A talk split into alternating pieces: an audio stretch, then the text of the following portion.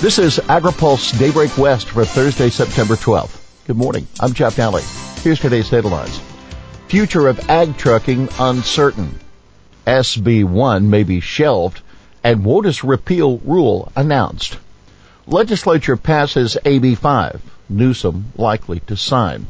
Republican Assembly member James Gallagher tried his best yesterday to convince the Assembly to waive more rules in order to amend the independent contractor bill. But the hearing was a simple concurrence vote on existing amendments and AB5 was passed along party lines. The governor has signaled he will sign the bill and is likely to do so quickly and quietly as he did with the recent vaccine bills. Assembly Ag Chair Susan Eggman recognized the challenge this poses for California's agricultural truckers. She added that the legislature will be dealing with this independent contractor issue for years to come. More bills aimed at refining the labor law will likely be introduced in the next session. Next, tech companies are expected to file a referendum as soon as Newsom signs the bill. This stays the AB5 statute from being enacted until a ballot vote can be held in the 2020 general election. Uber, Lyft, and DoorDash, meanwhile, will continue to seek a third classification for their drivers. The Supreme Court decision that set the stage for AB5, however, has already set the ABC test into law. The California Trucking Association has an ongoing lawsuit against that opinion, which will likely take years to reach a conclusion. What will AB5 mean for truckers and agriculture? Well, I'll lose my house and truck and everything, John Wallace told AgriPulse, adding, I'd leave the state. Wallace, an independent owner operator, hauls tomatoes and nuts in summer and rice to port in winter. He said the work is intense when a ship is in port, but later slows to nothing. Before AB5, Wallace's only connection to the capital was driving by it on I-5. Last week he was in the building making rounds to legislatures at a last ditch effort to turn the tide. Alongside Wallace was Joe Antonini, who runs a trucking business his family established nearly a century ago. Antonini said the ag trucking business, quote, would be decimated. He estimated that at least 40% of California's ag commodities are moved by independent contractors. The amendment they sought would have carved out an exemption for independent contractors with large trucks. Republican Senator Scott Wilk of Santa Clarita offered the amendment on the floor Tuesday, it remained on the table. Atkins hints at shelving SB1 as a two-year bill. Senator Toni Atkins said on Tuesday it's possible for her Trump resistance measure to be a two-year bill and return in January, according to the Sac Bee. Amendments added late Tuesday soften the language on two of the water provisions, but the most controversial section remains intact.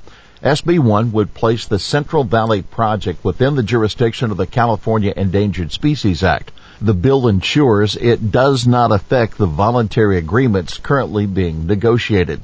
Yet this provision would likely lead to the water contractors and other parties to walk away from the negotiations, resulting in years of court battles instead.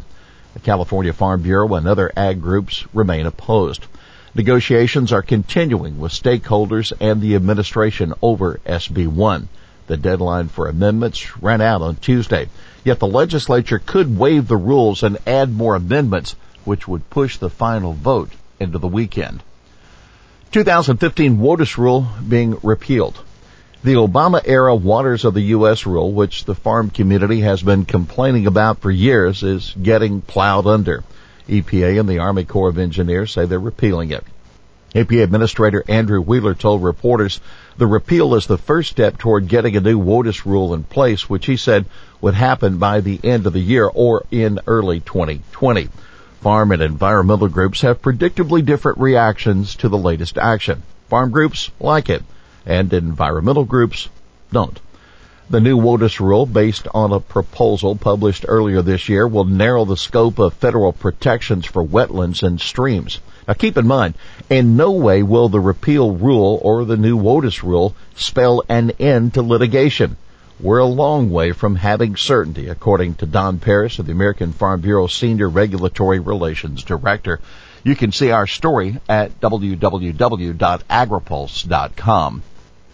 USMCA labor enforcement remains sticking point.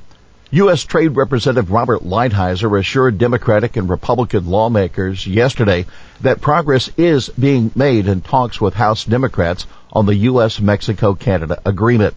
The House Ways and Means Committee Chairman Richard Neal says differences over the enforcement of Mexican labor provisions remain troublesome. The one that will still appear stubborn is labor enforcement, said Neal, who met with Lighthizer for 20 minutes yesterday morning. He said he will meet today with House Speaker Nancy Pelosi, who will ultimately decide if and when the House will vote to ratify USMCA. Mexico has promised to overhaul its labor standards, but House Democrats are worried the country won't follow through, especially if it slashes government funding. But Texas Representative Mike Conaway, the top Republican on the House Ag Committee, tells AgriPulse that Lighthizer stressed to GOP lawmakers Wednesday that Mexico is offering assurances it will have the budget to enact labor reforms. Keep in mind, the complication of ratifying USMCA grows as time passes, but there appears to be renewed optimism for a House vote this year. I'm hearing that in a month or two we're going to have a vote, said House Ag Committee Chair Collin Peterson, who stressed he's been talking to members of the Democratic Trade Working Group that's tasked with working on USMCA with USTR. It's going to get done, he said. Are farm payments racist? The Environmental Working Group, a long time and influential critic of federal farm policy, is introducing a new line of attack on USDA spending, payments to farmers are sometimes racist. In a press release yesterday, the group charged that the Trump administration's market facilitation program payments, quote, have overwhelmingly gone to white farmers, continuing USDA's racist legacy.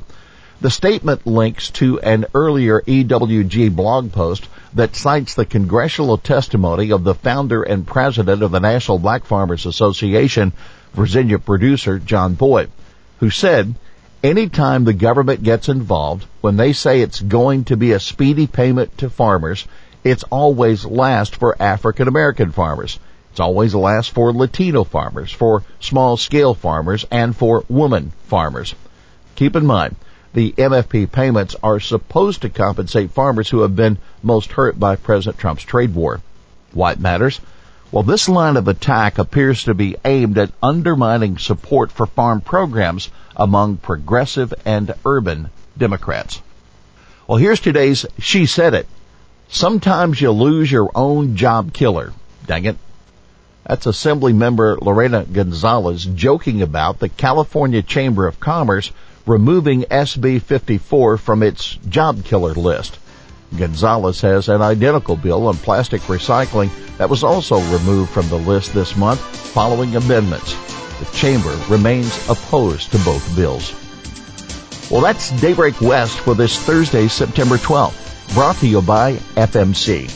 For the latest news out of Washington, D.C., visit agripulse.com.